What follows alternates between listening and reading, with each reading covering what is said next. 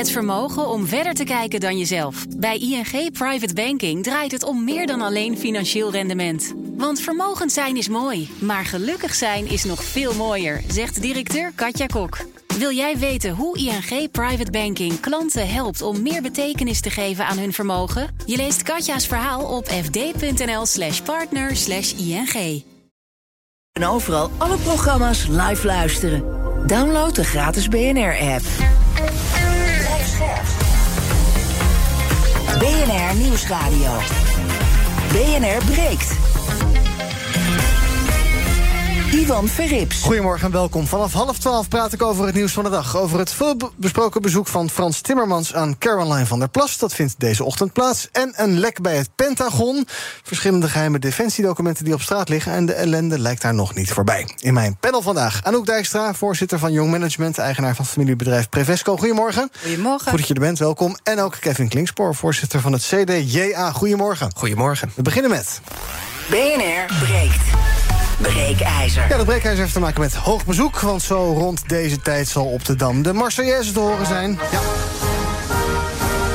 Lekker tempo erin wel. Na 23 jaar krijgen we weer een Franse president op staatsbezoek. President Macron is vandaag en morgen met zijn vrouw in ons land... op uitnodiging van koning Willem-Alexander. En dat gaat uiteraard met het nodige uh, ja, uh, vertoon van saluutschoten en dergelijke. Is inmiddels achter de rug. Het is de tweede keer voor Macron een staatsbezoek in korte tijd. Want vorige week was hij in China en sprak hij daar met Xi Jinping.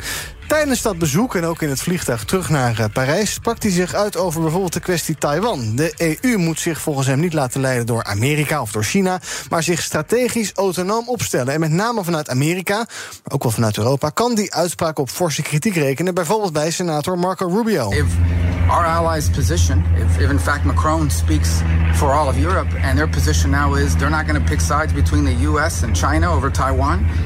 then maybe we shouldn't be picking sides either. Maybe we should basically say we're going to focus on Taiwan and the threats that China poses, and you guys handle Ukraine and Europe. So we need to find out does Macron speak for Macron?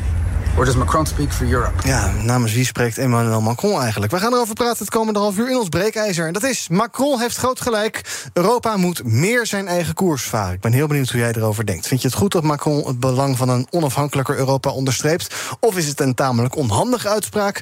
En moeten we er alles aan doen om de banden tussen de EU en Amerika warm te houden? 020 468 4 keer 0 is ons telefoonnummer als je wil reageren.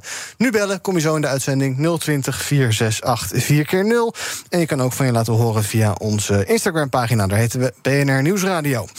Um, ook bij me is Pieter Kleppen. Hij is hoofdredacteur van Brussels Report. Goedemorgen, Pieter. Goedemorgen. Ik begin met jou. Macron heeft groot gelijk. Europa moet meer zijn eigen koers varen. Wat vind jij? Nu, dit is eigenlijk uh, een uh, eenvoudigweg een voortzetting van de oude Franse diplomatieke positie.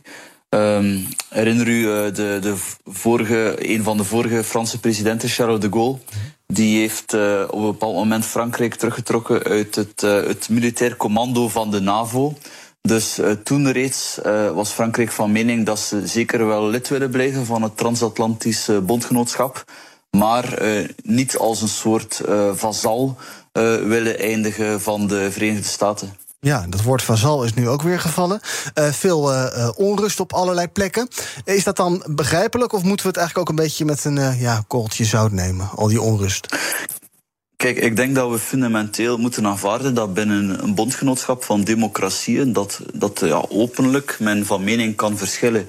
Het is nu eenmaal een realiteit dat zeker in West-Europa de publieke opinie toch, laten we zeggen, eerder huiverachtig staat tegenover een, een forse uh, confrontatie uh, met niet enkel Rusland, uh, maar ook met China. Dat is bijvoorbeeld anders in het Verenigd Koninkrijk, dat is ook anders in Centraal- en Oost-Europa. Dus op zich is het denk ik niet ongezond dat dan ook um, de leiders van die democratieën um, uiten wat er leeft uh, onder de bevolking. Ja, nou hoe Nederland erin staat en wat ook ja, Rutte hierop zal zeggen, wil ik zo meteen even bespreken met u. Ik ga eerst een rondje mijn panel doen. Anouk, Macron heeft groot gelijk. Europa moet meer zijn eigen koers varen. Wat vind jij?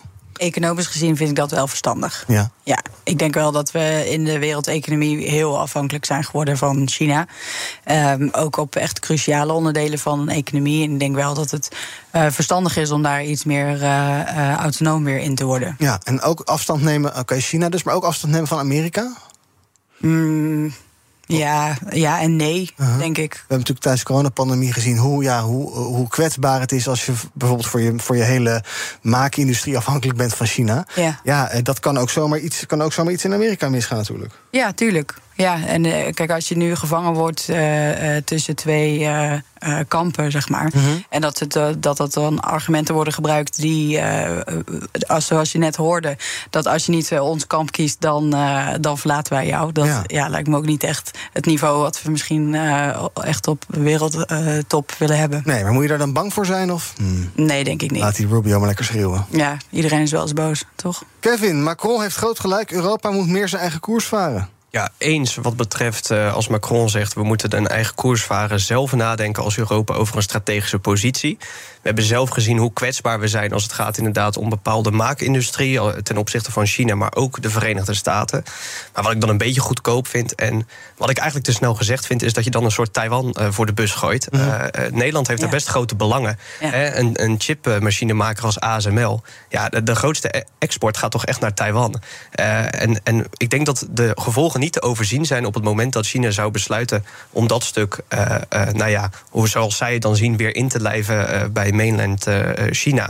Dus ja, kijk, eens als het gaat om echt nadenken... over wat is je strategische positie als Ja. derde wereldmacht... maar om zo Taiwan los te laten, dat ben ik echt met hem oneens. Hmm, En, en de relatie met Amerika?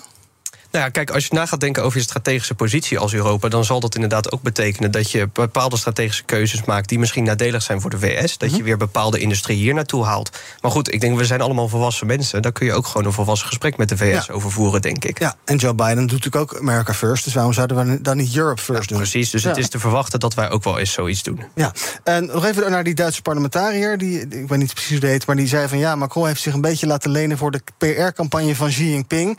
Want in China wordt dit nieuws, deze uitspraken van eh, Macron ook eh, gevroten. Mensen vinden het natuurlijk fantastisch. Eh, ik weet niet of hij dat gedaan heeft. Ik denk, nou ja, als hij het zal zeggen... ik hoop dat hij achter zijn woorden staat, dat hij het ook zelf zal vinden. Ja, ik snap dat het in China met groot eh, gejuich ontvangen wordt. En dat vind ik ook een beetje jammer. Kijk, dit is natuurlijk ook heel veel ruis op de lijn... als het gaat om Taiwan. En dat is echt wel een gevoelig stukje geopolitiek op het moment. Ja, dan vind ik het eigenlijk een beetje onverantwoordelijk... van de Franse president om dat zo, nou ja, de knuppel in het hoenderok te gooien. Want ja, dit heeft best wel wat gevolgen. Ja, meneer Klepper, voordat we naar onze be- bellers gaan. eh, vandaag zal Emmanuel Macron ook Mark Rutte ontmoeten. Nou, we weten dat die, als het om Europa gaat, nou niet helemaal erg op dezelfde lijn zitten. Waarbij Mark Rutte misschien wel iets eh, nou, conservatiever is. Eh, eh, ook rondom dit plan, denkt u? Ja, dan, dan spreken we natuurlijk over iets anders. Hè. Dus Macron gebruikt strategische autonomie, zowel ehm, in het kader van het vermijden van een vazal worden van de VS, als in het kader van allerlei gemeenschappelijke Europese projecten, waar dat het dan vooral gaat over. Eh, grote eh, uitgaven, dus eh, een zoveelste gemeenschappelijk eh, leningenplan. En, en daar staat Nederland natuurlijk eh, aan de andere kant. Eh, en terecht naar mijn mening, ik denk dat er te weinig eh, eh, democratische legitimiteit is op het Europese niveau om dat beleidsniveau eh, dergelijke macht eh, toe te schuiven, om een soort van een Europees ministerie van Financiën te creëren, wat uiteindelijk toch is wat Frankrijk en Macron eh, altijd eh, proberen na te streven. Ja. Ehm, eh, namens wie spreekt Macron eigenlijk? Want ja, ehm, Amerika heeft Joe Biden als leider. In China hebben ze Xi Jinping aan het hoofd staan. Ja, in Europa hebben we mevrouw von der Leyen, maar dat is nou niet echt de, de, ja, nou ja, de voorzitter van de Europese Commissie, maar niet de president van Europa. Ja, dit is wel een beetje ingewikkeld, toch? Wie, wie, wat is Europa eigenlijk? Nu, Macron heeft inderdaad kritiek gekregen omdat hij als een soort van, omdat hij zich opwerkt als, als, opwerpt als de woordvoerder van Europa. En dat is natuurlijk, eh, dat is hij inderdaad helemaal niet. Aan de andere kant wil ik hem toch een beetje verdedigen en wil ik Frankrijk verdedigen. Denk eh, zeker op het Europese vasteland is ehm, ja, Frankrijk uiteindelijk het, het enige land dat, of, of een van de weinige landen dat zijn defensie nog ehm, serieus heeft genomen. Hè. Duitsland heeft dat helemaal niet gedaan. Eh, Zweden ook niet, Nederland en België ook niet echt. Ehm, en dat bleek nu toch grote fouten te zijn. Frankrijk is daar nooit in meegegaan, heeft altijd ja, het, belang van een sterke defensie. ehm, eh, natuurlijk wel ehm, gerealiseerd en, en, en waargemaakt. En in die zin is het dan ook, denk ik, wel logisch dat eh, als we denken over meer samenwerking tussen de West-Europese democratieën op vlak van defensie, dat Frankrijk daar een, een zeer belangrijke rol in speelt. We gaan onze bellers 020 468 4 keer 0 ons breekijzer. Macron heeft groot gelijk. Europa moet meer zijn eigen koers varen. Als je wil reageren, nu bellen, spreek ik je zo. Johan, goedemorgen. Goedemorgen. Zeg maar. Ik, ik schrik een beetje van de naïviteit van uh, uw gasten. En uh, of jouw gast, als je jouw vraag namens wie spreekt uh, Macron eigenlijk. Dat, dat kan ik u zeggen. hij spreekt namens zijn eigen ijdelheid en ook de Franse ijdelheid. Nou, dat is een beetje een dunne basis om die te volgen. grappig dat, dat uw Belgische gast Frankrijk een beetje verdedigt. Het verbaast me niet, want België volgt traditiegetrouw altijd de, buitenlandse politiek van Frankrijk. Maar Frankrijk heeft zijn, zijn defensie wel verwaarloosd. Alleen de Baltische Staten, Polen en het Verenigd Koninkrijk. Die hebben die 2%-norm van de NAVO, van de NAVO gehaald. En Oekraïne wordt nu al 14 maanden verkracht door Rusland. En dankzij de Anglo-Saxische landen, de VS en, en, en, het Verenigd Koninkrijk, en dankzij Polen en de Baltische Staten, wordt Oekraïne overeind gehouden. Niet door Frankrijk, die sturen alleen een paar César, een paar, een paar van die Franse houwitsers. Dus Frankrijk trekt een veel te grote broek aan. Frankrijk is niet in staat, economisch en militair, niet in staat om de Europese kar te trekken. Dus het is een dwaallicht. Ik ben het eens met uh, een man die ik verder een beetje eng vind, namelijk de Turkse president Erdogan. Die heeft uh, destijds toen Macron de, de NAVO hersendood, hersendood noemde, ja. heeft hij Macron een amateur genoemd. En ik, ik, ben bang dat Macron dat blijft. Dus ik, ik hoop echt dat, uh, dat de Europese Unie meer de lijn van, uh, van de Leyen volgt. En de, de, die de grote broek van Macron, dat, dat is een dwaallicht. Dank voor het bellen, Johan. Fred, goedemorgen. Goedemorgen, met Fred uit Den Bosch. Ach, Fred, zeg het maar.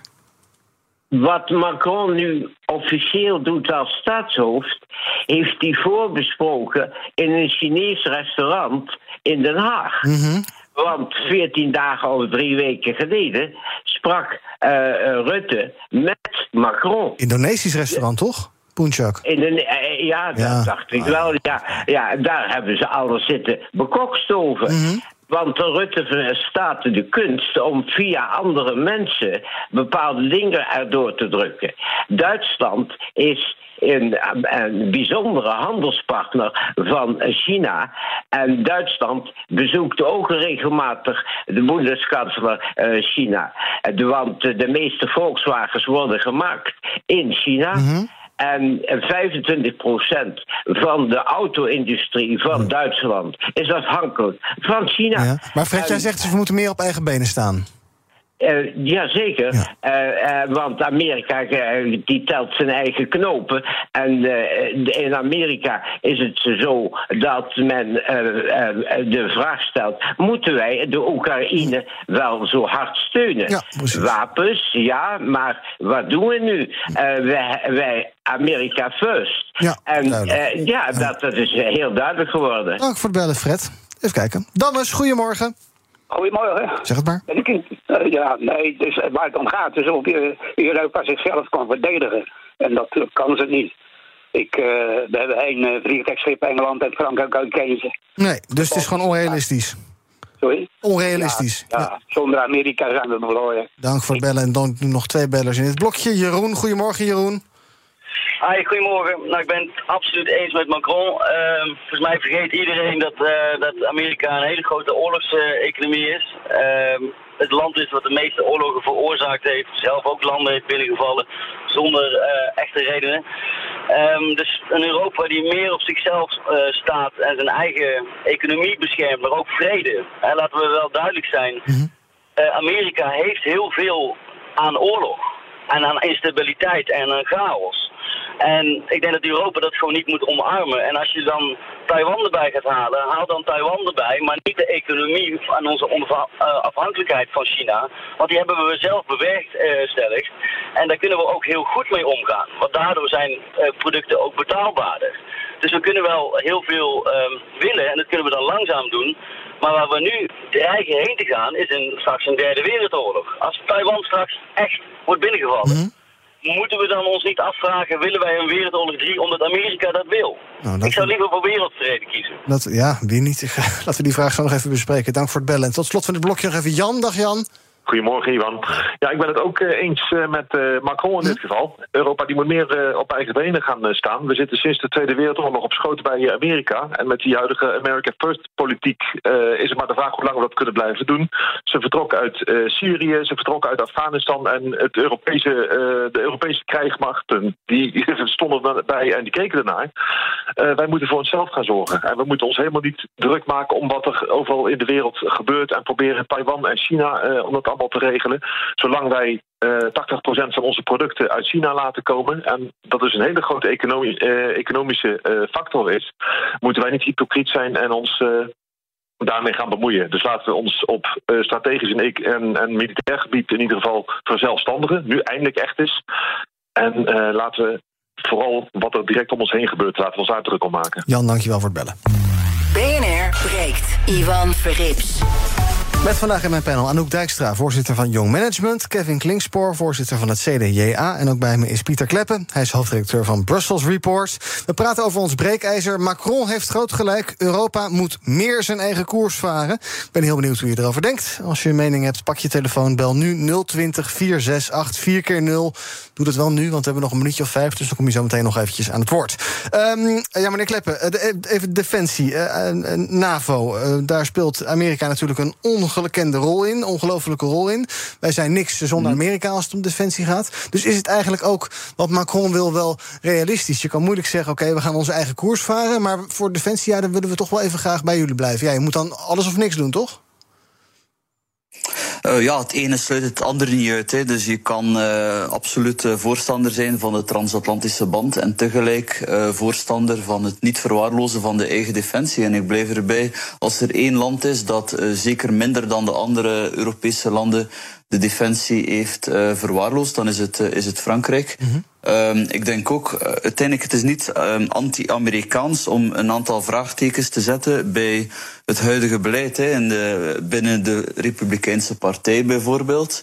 Uh, staat uh, meneer Rubio, die hebben we gehoord, die ja. staat vrij geïsoleerd. Um, um, veel republikeinen die zijn helemaal niet zo enthousiast over um, het weglachen van diplomatie, het eenzijdig propageren van een confrontatiekoers. -hmm. En dat zijn vaak mensen die ook zeer kritisch staan ten opzichte van China en ten opzichte van de, de onmiskenbare gevaren die, die de Chinese opgang uh, met, zich, uh, met, zich, uh, met zich meebrengen.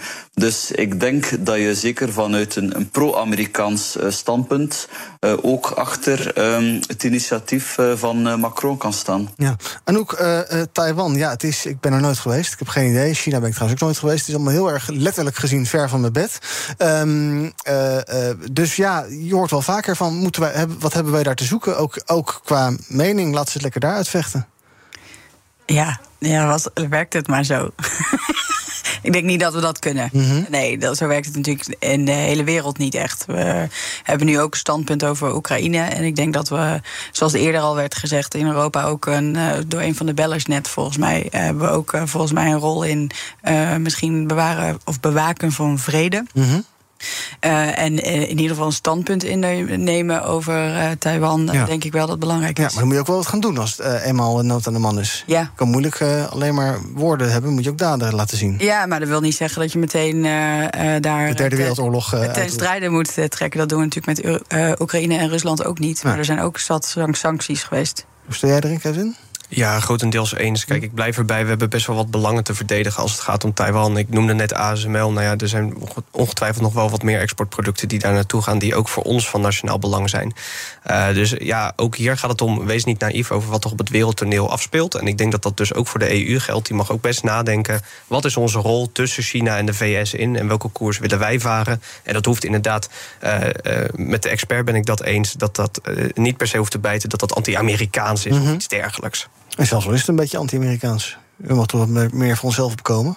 Ja, maar zoals gezegd, dat hoeft dus elkaar niet te bijten. Nee. Ik zie dat niet per se als anti-Amerikaans als je pro-Europees bent. Nee. Meneer Kleppen, uh, meneer Macron geeft vanmiddag een uh, toespraak in Den Haag. Wat verwacht u daar uh, van, van, te horen? Wat gaat hij? Ja, u hebt zijn toespraak niet gelezen, denk ik. Maar wat, wat denkt u van hem te gaan horen?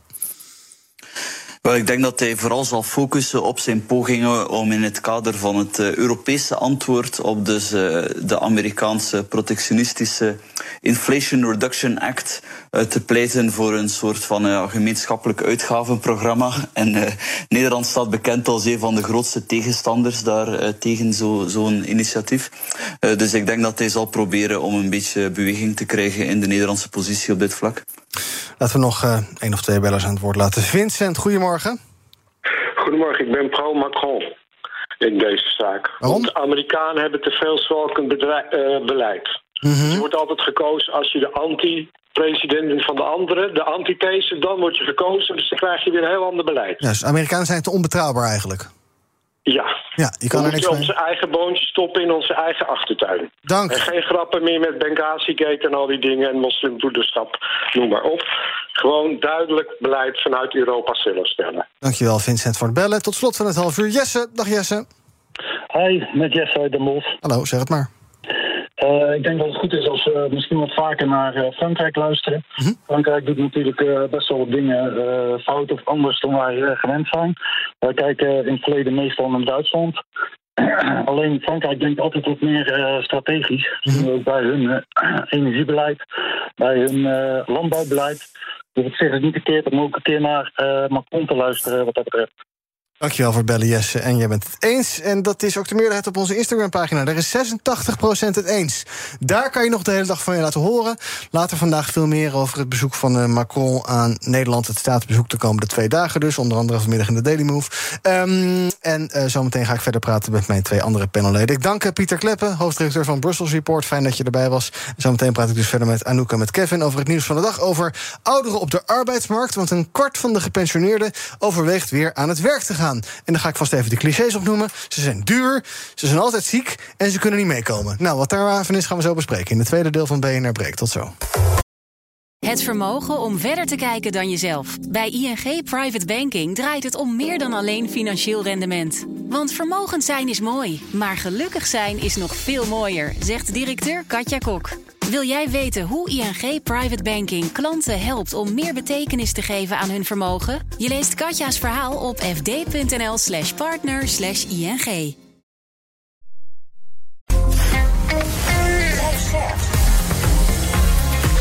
BNR Nieuwsradio. BNR breekt. Ivan Verrips. Welkom terug in mijn panel vandaag. Anouk Dijkstra, voorzitter van Young Management... en Kevin Klingspoor, voorzitter van het CDJA. En we gaan praten over het nieuws van de dag. En dat komt onder andere uit Den Haag. Want Eurocommissaris Frans Timmermans is in Den Haag... voor een lang verwachte ontmoeting met Caroline van der Plas van de BBB. Ze praten over stikstof... BBB-leider drong op dat gesprek aan, maar weet hoe dat ging. Uh, Timmermans zei eerst, ja, kom maar naar Brussel... maar daar zat Van der Plas niet op te wachten. Dan roepen mensen, oh, arrogant en je trekt een te grote broek aan. Maar weet je, ik heb gewoon één zetel. Ik heb elke dag debatten. Ik ben hier gekozen, mijn werk is in Nederland. De heer Timmermans is regelmatig in Den Haag. Ja, en in plaats van dat de heer Timmermans zei, joh, dan bekijk je het maar... zei hij, nou prima, dan kom ik gewoon lekker naar Den Haag toe. En dus is de vraag, hoe uh, gaat dat daar? Met een beetje fijn gesternte of niet? Het gesprek is een half uur geleden begonnen. Politiek verslaggever Mats Akkerman, die zag de twee net binnenkomen lopen. Goedemorgen, Mats. Goedemorgen, Iwan. Ja, heeft uh, Frans Timmermans Brusselse wafels meegenomen... of Caroline van der Plas Deventer koeken? Van wie komt de liefde? nou, ik moet zeggen, ik heb geen koeken gezien of ander eten, maar ze zitten ook in het besloten gedeelte van de Tweede Kamer op dit moment. Uh, was ook wel een beetje ongemakkelijk, want toen ze binnenkwamen moesten ze best wel een lange gang doorlopen. Dus ze moesten wel een beetje chitchatten met elkaar. Timmermans begon ook een beetje te vertellen over zijn oude werkplek, toen hij hier nog als Kamerlid en als minister werkte. Uh, maar ja, de, de sfeer leek op zich wel ontspannen en ze gingen net het gesprek in. Wat komt hij doen? Nou, uh, ja, de vraag was een beetje of Timmermans hier zou komen met het wijzende vingertje uit Brussel. En alleen maar zou komen zeggen: jullie moeten dit en jullie moeten dit. En dat komt in ieder geval niet doen. Laten we even naar Timmermans luisteren. Ik kom hier niet de regels uitleggen, want die kent mevrouw Van der Plas heel erg goed. Maar ik ben graag bereid toelichting te geven als er vragen zijn op die regels. En dan kan mevrouw Van der Plas zelf of dan kan de Kamer kijken waar eventueel ruimte zou zitten om beleid te veranderen, aan te passen, aan te scherpen. Is dat is niet aan mij. Oh, aan te passen. Hij komt ze dus niet uitleggen, de regels, maar wel toelichten. Um, nee, ja, hij komt zeggen wat, wat de Europese regels zijn. En dan, uh, ja, dan is het aan Van der Plas om dan te kijken wat vervolgens de Nederlandse wetgeving daarmee moet doen. Ja, precies. En heb je Van der Plas ook nog gesproken van tevoren? Ja, die stond ernaast. En uh, nou, die vond het op zich wel een positief signaal dat uh, Timmermans begon over het feit dat hij niet de Nederlandse wetgeving kan dicteren. Hij zei ook heel specifiek, daar gaat de Tweede Kamer over. Uh, ja, laten we ook even luisteren naar Van der Plas. Het gaat inderdaad niet om de regels uitleggen, want wij kennen regels. Maar wat wij specifiek vragen hebben is welke ruimte zit er voor lidstaten binnen de Europese wetgeving. En wij zien die ruimte wel, maar dat ik ga van de heer Timmermans horen hoe we die ruimte kunnen interpreteren. En inderdaad, wat heer Timmermans net zegt, geeft al wat hoop uh, door te zeggen van dan moeten de lidstaten kijken wat ze dan zelf kunnen doen. Nou, oké. Um, ja, die ruimte. Uh, is die er of is die er niet? Wat is jouw indruk? Nou, daar is ook nog even naar gevraagd aan Timmermans. Wat is dan die ruimte? En Timmermans zegt erover de Europese regelgeving die zegt... we hebben die habitatrichtlijn en daar staat eigenlijk in... dat de Natura 2000 gebieden dat die niet mogen verslechteren. Um, als het kan, dan zouden ze ook nog even moeten verbeteren... maar in ieder geval niet verslechteren. Hoe je dat doet, dat is vervolgens aan een land zelf. Dus bijvoorbeeld de kritische depositiewaarde waarmee we nu stikstof meten... ja, die wil Caroline van der Plas uit de wet hebben. Uh, dat zou op zich best kunnen, want die hoeft helemaal niet van Europa. Maar dan moet er wel een alternatief komen. En dat zullen ze nu binnen aan het bespreken zijn. Oké, is dit nou vooral een soort uh, ja, symbolisch gesprek dat moest plaatsvinden omdat ze elkaar immers een beetje de haren gevlogen hebben? Of wordt er ook wel inhoudelijk echt daadwerkelijk iets besproken, denk jij? Nou ja, het, sowieso is het symbolisch natuurlijk. Het feit dat hij helemaal hier naartoe is gekomen om met haar te praten, dat zegt wel wat. Zij is groot in de provincie zometeen, dus zij moet het beleid gaan uitvoeren. Um, dus ja, ja, het is zeker een symbolisch gesprek. Of er echt wat besloten gaat worden. Uiteindelijk heeft Caroline van der Plas in de Tweede Kamer nog steeds maar één zetel. Uh, bovendien zit ze niet in de coalitie, dus zij zal niet direct hier de wetgeving in haar eentje kunnen aanpassen. Politiek verslaggever Mats Akkerman in Den Haag houdt in de gaten en uh, vang ze op als ze een deur uitkomen lopen. Daar ga ik hier gelijk verder over praten. Ja, Kevin, uh, nou toch wel als ik Timmermans had, was geweest, had ik gedacht van joh, Caroline van der Plas. Wie ben jij? Uh, maar toch wel uh, sympathiek dat hij dan hier naartoe komt. Wat is jouw indruk? Is, is er ruimte om te schipperen met die stikstof? Nou ja, ik, kijk, wat Timmermans aangeeft klopt natuurlijk. Die Vogel- en Habitatrichtlijn die spreekt helemaal niet over stikstof... maar die spreekt ook bijvoorbeeld niet over droogte. Het is gewoon helemaal hoe lidstaten dat zelf invullen. Stikstof komt ooit... helemaal niet voor, geloof ik, hè? Nee, nee. het woord droogte bijvoorbeeld ook nee. niet. Hè? En dat is natuurlijk ook wel iets wat de natuur heel erg kan aantasten. We moeten het niet verslechteren. Uh, dat is eigenlijk waar we op moeten varen. Ja, en in Nederland hebben we gekozen om dat uh, op stikstof uh, te doen.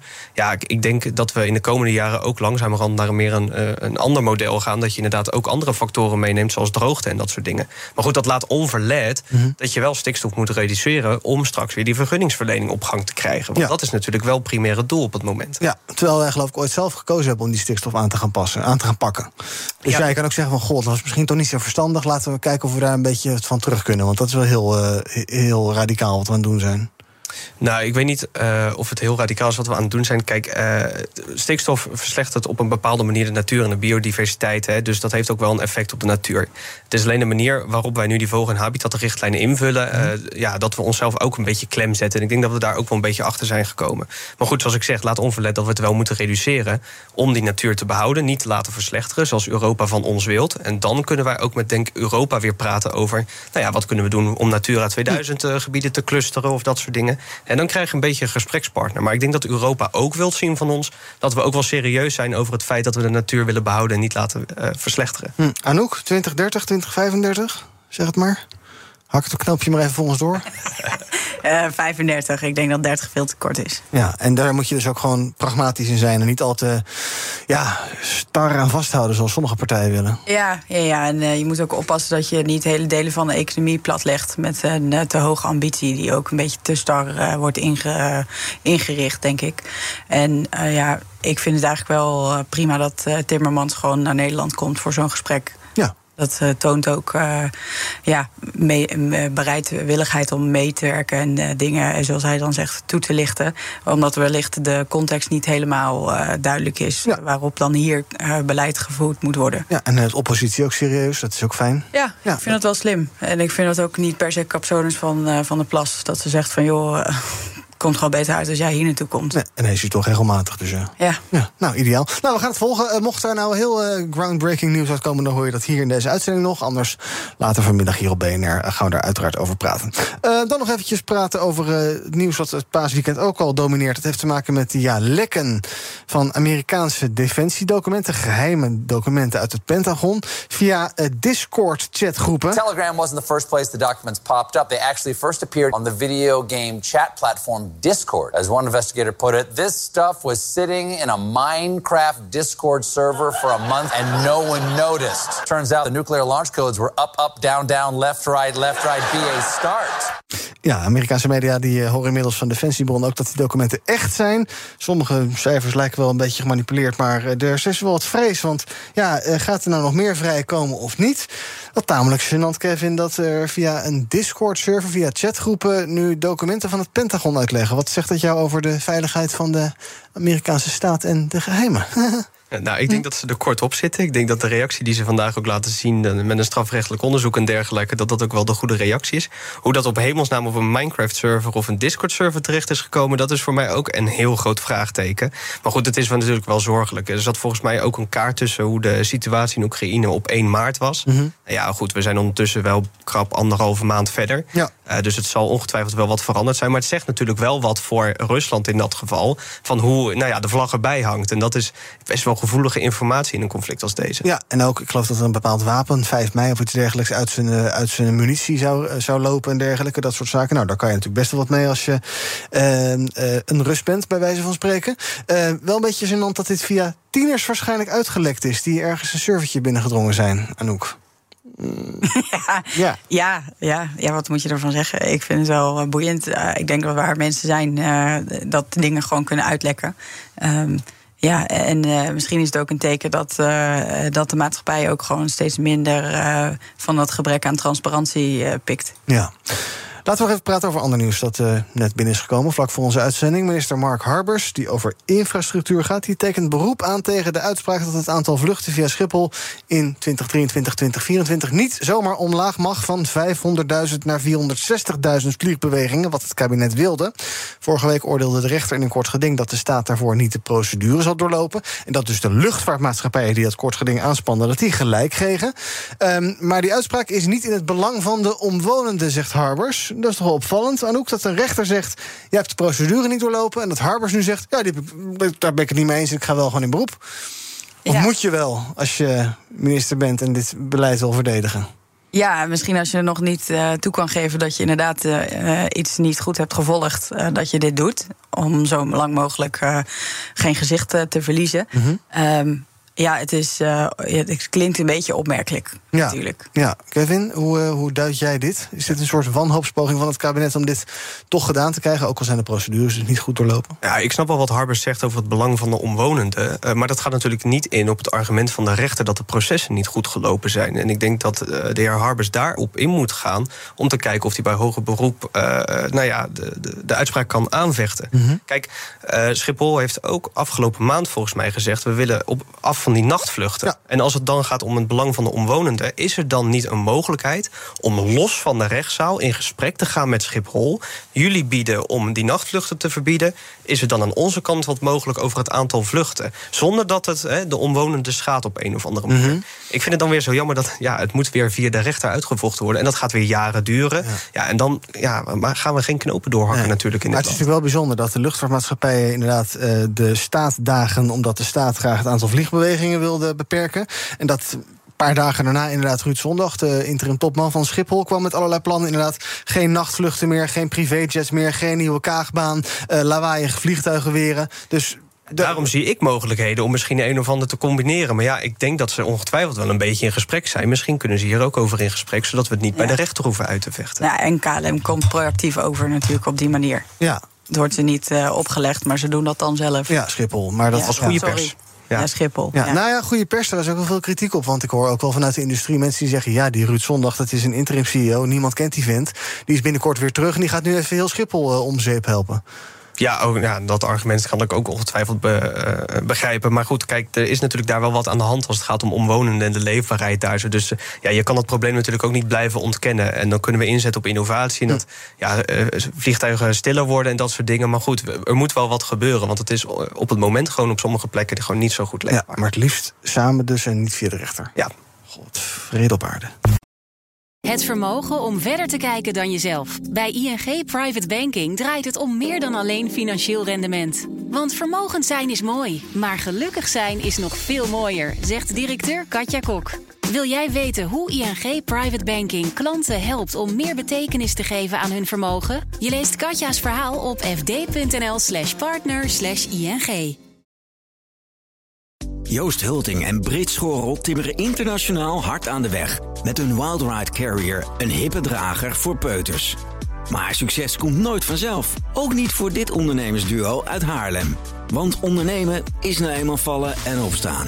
Welke inzichten hebben zij opgedaan om van hun bedrijf een succes te maken? Je leest het op partner.fd.nl/slash exact. Exact. Uitzicht begint met inzicht.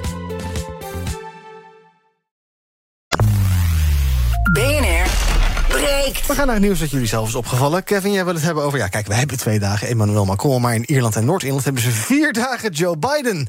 Die uh, gaat een uitje maken. Ja, baas boven baas zou ik ja. maar zeggen. Nee, ik snap wel dat uh, ja, Joe Biden heeft Ierse roots... dat hij langs Ierland gaat. Uh, 25-jarig bestaan van de Good Friday Agreement... het Goede Vrijdagakkoord. Ik denk dat dat ook wel slim is, want nou ja, er zijn best wel wat vraagtekens... over nou ja, de toekomst. Hè. Er is ooit afgesproken in dat Goede Vrijdagakkoord... dat de nationalisten en de unionisten zeg maar samen in één regering uh, zouden zitten. Nou, dat is al een jaar niet het geval. Nou, we hebben natuurlijk uh, die perikelen met uh, de grens en de EU en de brexit. Het lijkt wel dus, een beetje een goede kant op te gaan, geloof ja, ik. Het lijkt Inmiddels. nu wel een goede kant op te gaan. Maar goed, er zijn wel veel vraagtekens. En het is natuurlijk wel van belang dat zo'n akkoord blijft staan. Dus ik denk dat het voor een Amerikaans president heel goed is... om dat nou ja, te blijven accentueren en daarachter te blijven ja, staan. Waarom is dat ook voor een Amerikaanse president van belang? Nou ja, kijk, het gaat uiteindelijk over een van je bondgenoten. Als we het ja. dan toch over transatlantische partnerschappen hebben... dan is dit ook natuurlijk onderdeel daarvan. Ja, er was wel wat ellende, geloof ik, gisteren. Met wat brandbommen en dergelijke naar politie gegooid... door pro-Ierse nationalisten. Ja, en dat is ook onderdeel van nou ja, de toekomst... en hoe ziet, hoe ziet dat akkoord er dan uit... en hoe gaan we dat blijven handhaven... en zorgen dat daar de vrede bewaard blijft. Uh, en daarom denk ik dus goed dat zo'n bezoek ja, dat aanstipt... en het belang daarvan verder onderkent... en verder doorgaat zeg maar, met ja. het akkoord. Ja, maak jij je zorgen om die, uh, om die onrust nog steeds daar? Uh, nou, ik maak me er niet uh, dagelijks zorgen om. Maar ik zie wel dat een paar vragen leven. En ik nou ja, snap dat een Amerikaans president daarom er aandacht aan besteedt. Ja, dan gaat hij gelijk even langs familie en dergelijke. Ik weet niet of hij er nog familie ja, heeft. Ik geloof het wel. Ik begreep dat zijn verre voorfamilie in 1840 over is gegaan over de Atlantische Oceaan. Dus oh. ik vraag me af of hij nog hele warme familiebanden heeft. Nou, moet hij misschien met een soort DNA onbekend of zo meedoen. Dan kunnen we nog weten of hij wat te vinden heeft daar. Oké. Okay. Anouk, wil het hebben over vergrijzing. Want Matthijs Bouwman, de econoom, die onder andere verbonden is aan Nieuwsuur en het Financiële Dagblad, die zegt eigenlijk, eigenlijk, ja, vergrijzing, ouderen zijn eigenlijk de schuld van alles. als het om de economie gaat. Nee, niet per se, zegt hij dat. Nee, nee, nee. Hij, uh, hij schreef een column. Uh, dat stond in de zaterdageditie, afgelopen zaterdag dus in het FD. Mm -hmm. En uh, daarin lost hij eigenlijk, verklaart hij eigenlijk krapte op de arbeidsmarkt. Um, door demografische factoren van onze werkende beroepsbevolking... en eigenlijk een beetje van de hele bevolking wereldwijd. Okay. En um, ik vind het wel... Um, nou, ik vond het sowieso een boeiend stuk, omdat ik zelf natuurlijk werkgever ben en ja. voorzitter ben van een werkgeversvereniging met 800 ondernemers en werkgevers. Um, wij kampen hier natuurlijk allemaal mee. Met dat uh, vacatures niet in worden uh, gevuld. Uh, zeker specifieke beroepen, dat hebben we natuurlijk allemaal wel een beetje op ons netvlies inmiddels. Mm -hmm. Uh, maar wat ik boeiend vind aan zijn analyse is dat hij zegt uiteindelijk uh, dat dus de bevolkingsgroei wereldwijd stagneert en uiteindelijk ook krimpt. Ja. En uh, in combinatie met het feit dat dan nu in Nederland de jongste boomer met pensioen is, die zijn nu 67. Ja. daarna gaan we over op officieel op de volgende generatie. Um, als je dan kijkt naar uh, wat andere punten, dat uh, er wordt gezegd dat uh, pensionado's interesse hebben om te werken nog een tijdje en daar plezier in hebben, dat is ook prima. Maar dat zou dan eigenlijk ook gewoon een pleister zijn op het probleem. En als je op een gegeven moment een krimpende bevolking hebt, dan kom je er eigenlijk op uit dat we gewoon te hoge arbeidscapaciteit hebben voor de werkende beroepsbevolking uh -huh. beschikbaar hebben. Ja, je kan niet verwachten dat je blijft groeien als je eigenlijk minder mensen hebt om dat te realiseren. Ja, dat gaat niet. Of je moet productiever worden, maar dat doen we ook al een tijdje niet meer. Dat is ook moeilijk. Ja. Want uh, dat is natuurlijk een gedachtegang. Dat je kan wel een machine neerzetten. Uh, stel dat die een miljoen kost om uh, neer te zetten en in beweging te krijgen. en normaal had je daar twee arbeidskrachten voor staan. Die die machine dan vervangt. Mm.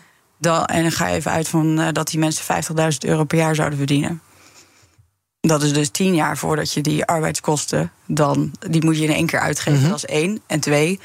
Um, eh, dat duurt een hele tijd voordat dat echt rendabel wordt. En je dus ook daadwerkelijk productiever wordt als Ja. bedrijf. Ja, nou is er wel een soort, eh, laten we daar gelijk maar even over doorpraten, eh, hoop of zoiets dergelijks. De eh, Rijksuniversiteit Groningen die meldt dat ja, er eigenlijk best wel kwart van de 65-plussers in ons land terug aan het werk wil.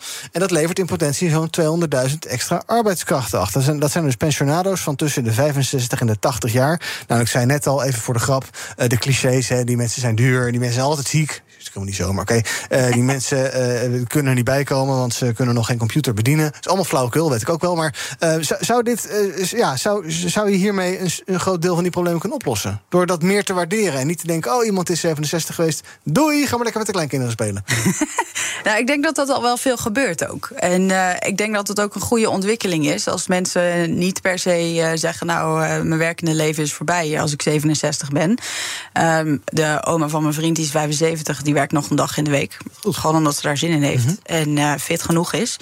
Ehm, maar het blijft wel een, eh, een pleister. Omdat je natuurlijk, je hebt en, en geen volledige arbeidscapaciteit. Er zijn vaak veel voorwaarden, wat ook prima is. Maar Ja. ze willen vaak niet meer eh, in, geen onderhandelingen meer doen met klanten of met juist met leveranciers bijvoorbeeld. Dus er zijn wel echt eh, grenzen aan die worden gesteld, wat op zich prima is. Maar je hebt niet die volledige 100% arbeidscapaciteit waar je over het algemeen wel naar op zoek bent als werkgever. Nee, maar het zit een beetje in maatwerk dus, bij, bij ouderen. Ja. Je moet iets meer maatwerk Ja, zeker. Dus je hebt nog zeker wel toegang tot, arbeid, tot arbeidscapaciteit. Eh, alleen eh, ja, niet zoals we daar normaal in de economie mee rekenen. Nee. Eh, moeten we afscheid nemen van de jaren van enorme groei? En zeggen, nou ja, als we minder mensen hebben, dan is, het, ja, dan is dat ook voorbij. Ja, dan kan je ook afvragen waar moet je groeien als, je, als, er, als de bevolking niet groeit. Waarvoor groei je dan precies? Dus? Dus ja, ik denk dat we daar uiteindelijk wel op uit gaan komen. Nou ja, aardig. Misschien misschien ook wel fijn. Ja. Laten we even kijken wat er trending is op de socials. Nou, eh, natuurlijk hashtag Frankrijk, hashtag Macron zien we in Nederland terug... die een klein uurtje geleden is verwelkomd op de Dam... door het Koningspaar. Eerste Franse staatsbezoek in Nederland in 23 jaar. Twitter heeft het nog steeds over hashtag Pasen, want dat was het gisteren. En tijdens Pasen konden kinderen natuurlijk eieren zoeken... in de tuin van Joe Biden. Dat is een jaarlijkse traditie van het Witte Huis. En Biden die wil dat nog wel een aantal keer doen, dat eieren zoeken, zegt hij. I plan on at least three or four more Easter egg rolls. At least three or four more? Maybe, maybe, maybe five. Maybe five. maybe, maybe six. So what the hell? Are you, know. are you saying that, uh, that you would be taking part in uh, our upcoming election? Well, I plan on running now, but we're not prepared to announce it yet. Ja. Onverstaanbaar, deze murmelende man. Maar als hij het nog zes keer doet, dan is het 2029 inmiddels. Dan is Joe Biden 134. Hij wil het dus nog een keer doen. Is dat wenselijk, Joe Biden? Die man is nu 80. Dus als hij dan nog een keer zo doen, begint hij aan zijn termijn, is hij 82. Eindigt hij zijn termijn als 86. Ik hoop dat er een keer een, eh, dat er serieus een gesprek gaande is in de Democratische Partij of Joe Biden de volgende presidentskandidaat is in 2024. Ik weet niet hoe oud de man precies dan is.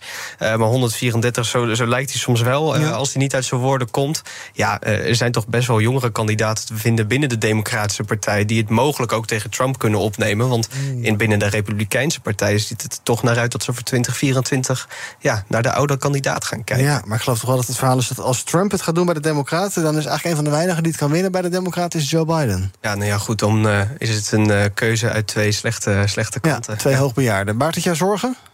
Ja, over werkende pensionado's gesproken. Ja, zeker.